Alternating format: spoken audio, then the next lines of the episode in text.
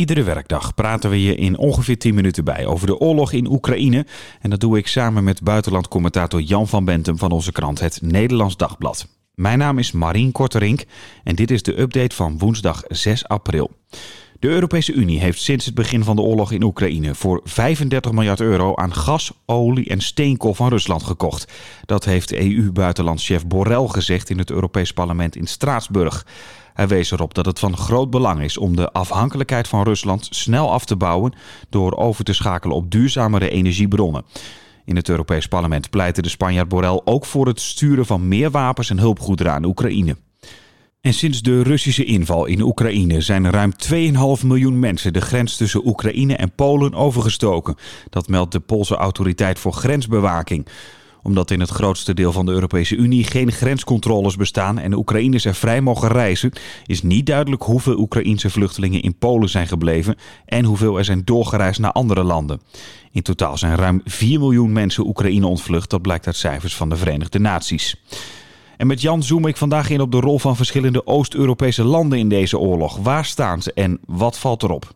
Ja, Jan, laten we even beginnen bij Hongarije. Daar won premier Viktor Orbán met zijn rechtspopulistische partij Fidesz de verkiezingen afgelopen weekend.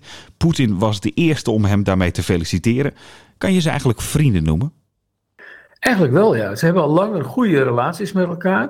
Uh, vrij recent nog heeft Hongarije ook een heel voordelig gascontract met Rusland gesloten voor meerdere jaren. Dat wordt dan via andere pijpleidingen geleverd dan bijvoorbeeld omstreden Nord Stream en ook de Jamal-pijplijn, die door, naar Polen onder meer gaat. Uh, dus wat dat betreft doen ze goede zaken. En ook op het terrein zeg maar, van hoe je omgaat met democratische instellingen hebben zij een redelijk dezelfde houding. Ook Hongarije is de persvrijheid sterk teruggebracht. Ook in Hongarije is zeg maar, de vrijheid van de rechters uh, behoorlijk ingeperkt. Althans, daar is hij druk mee bezig, Orbán. Um, de, de verkiezingen, uh, je mag campagne voeren, maar je krijgt geen enkele gelegenheid omdat je geen toegang krijgt tot de staatsmedia. En dus de plakaten en de posters op de verkiezingsembleem staat bijna allemaal Orbán. En als je dan de, de, de uh, tegenstander erop zag, dan was het in spottende pamfletten over hem. Hij lijkt dus op dat terrein steeds meer op Poetin, zij het in een mildere vorm. De Europese Unie heeft daar dus ook al wel consequenties aan verbonden. Wat voor consequenties? Nou ja, Orbán, en beter gezegd Hongarije, de Hongaarse regering en zijn partij, uh, uh, waren al sancties toe uh, aangezegd als ze door zouden gaan met die maatregelen tegen persvrijheid en, en op al die andere terreinen, als zij niet de Europese waarden wilden delen. daar botste het wel degelijk ook op een bepaald punt, wat hij ook deelt met Poetin, namelijk de aandacht die er in Europa is voor de rechten van de homo- en lesbiennes en transgenders, zeg maar de LHBTI-gemeenschap. Dat vindt Orbán, net als Poetin, een, een drammerij van Europa waar hij niet aan mee wil doen. En dat, dat, dat Polen heeft ook een, eenzelfde houding. Dat verbond hem dus eerst met Polen. Nou, hij heeft er niets aan veranderd. Uh, sterker nog, hij heeft stevige uit, uh, uitspraken gedaan bij deze over, uh, en zijn overwinningstoespraak. Dus heeft Ursula von der Leyen, de voorzitter van de Europese Commissie, gisteren ook al sancties aangezegd. Hongarije kan niet meeeten uit de ruif van Europese subsidies als Hongarije niet wil delen in wat tenminste de cruciale democratische waarden van de Europese Unie zijn. Ja, zou je ook kunnen zeggen dat dat Hongarije richting de Russen duwt? Ja, maar dan is het wel zijn keus natuurlijk. Hè? Als jij lid wilt zijn van de Europese Unie, maar je weigert om de basisbeginselen van de democratie te onderschrijven, dan krijg je problemen. Dat heeft Polen ook al ondervonden. Uh, die, daar werd vooral de rechterlijke macht enorm aangepakt. Uh, in Hongarije is het ook heel sterk de persvrijheid die de aandacht heeft gekregen. In ieder geval, uh, dat zijn wel essentiële dingen die je in een democratie nodig hebt. En als je die niet respecteert, dan moet Brussel wel iets doen. Ja, zometeen wil ik het met je hebben over de rol van Polen. Eerst nog even Hongarije, uh, dat dus de kant van Poetin lijkt te kiezen. Verandert dat de oorlog ook? Dat die verkiezingen nu afgelopen weekend zijn geweest en dat Orbán heeft gewonnen? Het verandert de mogelijkheden tot strenge sancties.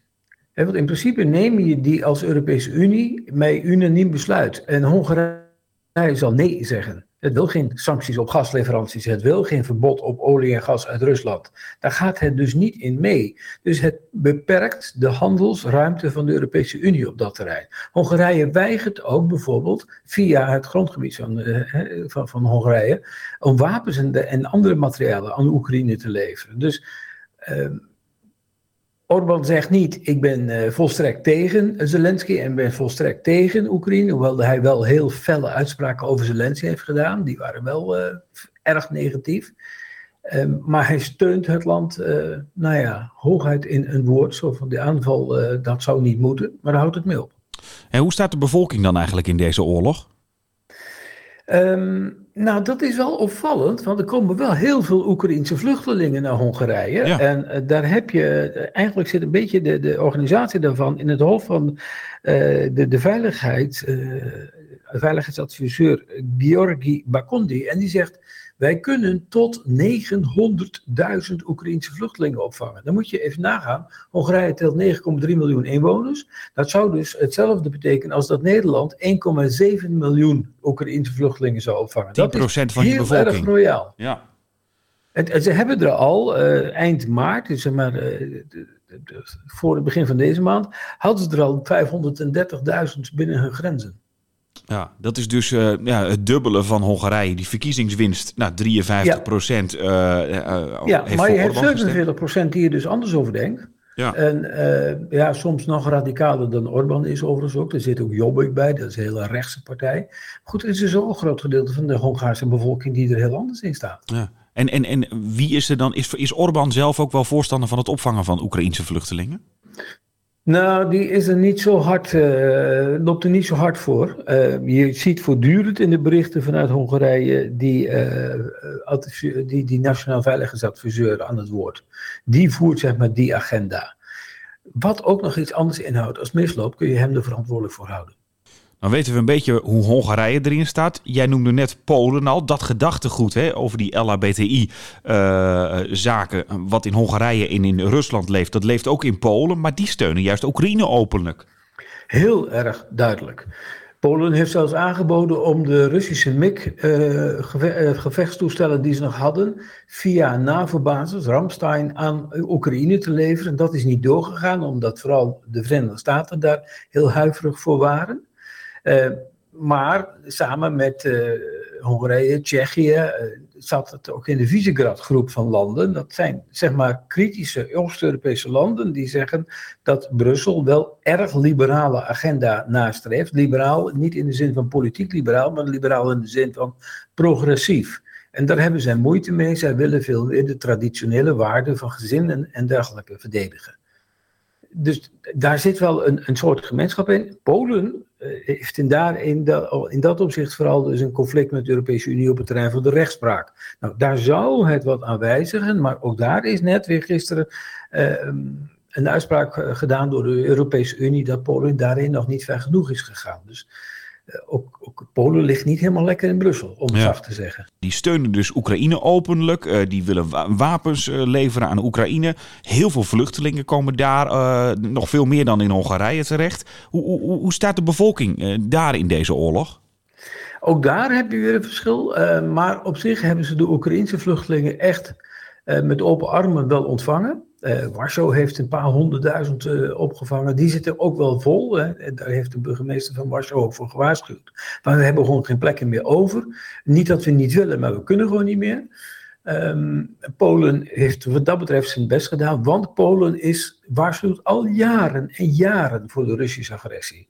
En uh, Polen wil ook absoluut een eind maken aan de Russische gasleveranties. Kijkt ook echt naar Duitsland en andere landen van kunnen jullie ons daarbij helpen? Want het was zelf ook heel erg afhankelijk van Russisch gas.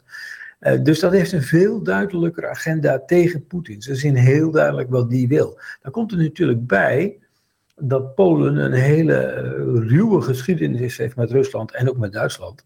En dat Polen nou niet echt op het land, op het territorium van het historische Polen zit. Hè. Rusland heeft nog steeds een behoorlijk deel van het oosten van Polen in handen. En Wit-Rusland ook, of Belarus dan. Dat is na de Tweede Wereldoorlog zo uh, geregeld, zeg maar, door de heer Stalin. Ja, het oorspronkelijke Polen, zeg maar dan. Ja, het oorspronkelijke Polen, ja. Ja, wat viel daar allemaal onder? Ja, nou ja, dan, dan moet je kijken, bijvoorbeeld Kaliningrad, dat, uh, dat was een Duitse stad, uh, Danzig. En uh, dat gebied daaronder, dat was, dat was grotendeels Polen. Um, een ander land wat ik er nog even uit wil pikken, Tsjechië. Dat is het eerste NAVO-land dat tanks levert aan Oekraïne. Hoe bijzonder is dat? Nou, tanks zijn in principe offensieve wapens, hè? Je kunt uh, met tanks natuurlijk verdedigingsoorlog voeren, maar alle wapens die nu naar uh, Oekraïne, Oekraïne gingen, ook vanuit Nederland, waren bijvoorbeeld luchtafweerraketten. Verdedigend? Anti, ja, anti-tankraketten, verdedigende wapens. Maar met een T-72 gevechtstank kun jij ook proberen uh, gebieden die pro-Russische rebellen of Rusland in handen heeft, om die te heroveren. Dus wat dat betreft is dit best wel een belangrijke stap. Daarbij komt dat ze ook nog panzervoertuigen hebben geleverd. Die waren oorspronkelijk van Oost-Duitsland. Dus die dingen die zijn ook al een jaartje of dertig oud hoor, minstens. Mm Oost-Duitsland bestaat niet meer sinds 1991. Uh, en Duitsland heeft toestemming gegeven aan Tsjechië. Want die had die dingen overgenomen. Om ze ook aan uh, uh, de Oekraïners te geven. Dus ook die gaan onderweg nu naar Oekraïne. Betekent het ook dat de NAVO van standpunt is veranderd? Omdat ze nu ook wat van die offensieve wapens gaan leveren?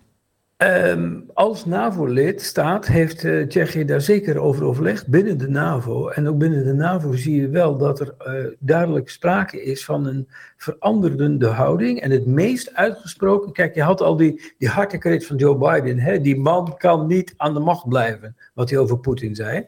Maar de Britse minister van Buitenlandse Zaken, Liz Truss, is nog veel uitgesprokener. Die zegt, Poetin moet weg. Er is geen andere oplossing dan dat die man weggaat. En dat je daar ook actief naar zou moeten streven. Dus dan heb je het bij wijze van spreken over regime change. Op nou ja, wat voor manier je dat dan ook zou willen doen. Uh, daar moet je het dan maar eens over hebben. Maar dat heeft zij dus wel gezegd, ja. Dat was hem voor vandaag. Jan, dankjewel. Mocht je nog een vraag hebben voor Jan of willen reageren, dat kan via oekraïne.nd.nl. Een nieuwe update staat morgen om 4 uur weer voor je klaar.